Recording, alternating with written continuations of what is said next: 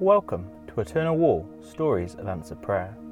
We bring you hope by sharing answered prayers which are all from normal people just like you who have prayed to Jesus and experienced Him answer. Here's your hope story for today. I was experiencing significant right knee pain. I worked for the NHS, and one of my team members, a physiotherapist, examined my knee and concluded that there was a patellar tendon issue which was untreatable. Some months later, we were helping out at a Christian conference and were staying on site in our caravan.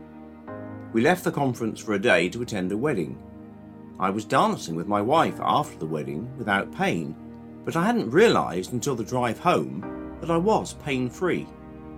When we returned to the conference in our caravan, there was a handwritten note which said, I pray that your knee will get better.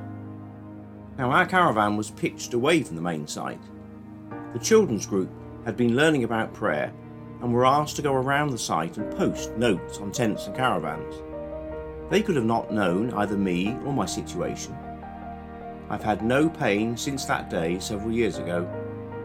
We found the children's leaders the following day and asked them to encourage the children to have faith and keep praying.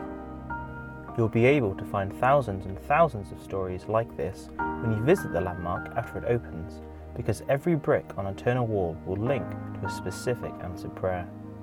Find out more about this incredible project by searching Eternal Wall and join us to make hope visible by sharing your own answered prayer at eternalwall.org.uk forward slash testimony.